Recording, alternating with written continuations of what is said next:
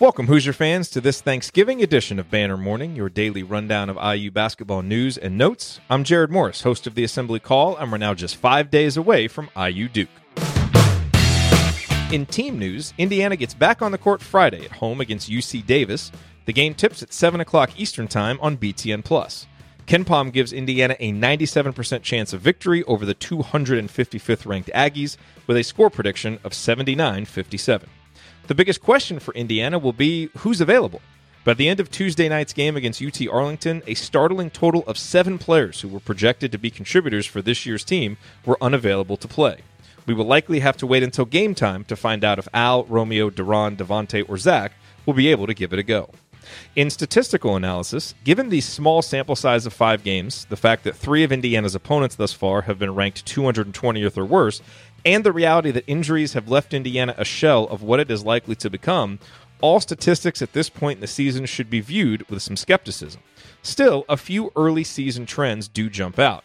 On the negative side, Indiana is turning it over on 20.2% of possessions, which is 219th in the country, and the free throw shooting is still dreadful at 63.7%. But on the positive side, the Hoosiers have the seventh best effective field goal percentage in the country, which is a good sign for the offense. And on defense, opponents are shooting just 22.1% against IU from three point range, which is seventh nationally. In fact, Indiana is in the top 100 nationally in seven key defensive categories and in the top third in all of them. What do these early season trends tell us? Well, if they continue, Indiana's defense should, at a minimum, keep the Hoosiers in almost every game. But if the turnover and free throw shooting numbers don't improve, expect the Hoosiers to drop a lot of close, frustrating games from here on out, similar to what happened in Fayetteville last Sunday. And we have a few birthdays coming up over this holiday weekend. Two of the best shooters in IU history celebrate their birthdays on November 23rd Steve Alford and Todd Leary. Alford only got to play one season with the three point line and promptly shot 53% on a whopping 202 attempts en route to the 1987 National Championship. Leary shot a comparatively pedestrian 44.5% from downtown during his three years at IU. Jared Jeffries celebrates his birthday on Sunday, the 25th. Jeffries played two seasons at Indiana, helping to lead the Hoosiers to the 2002 National Championship game.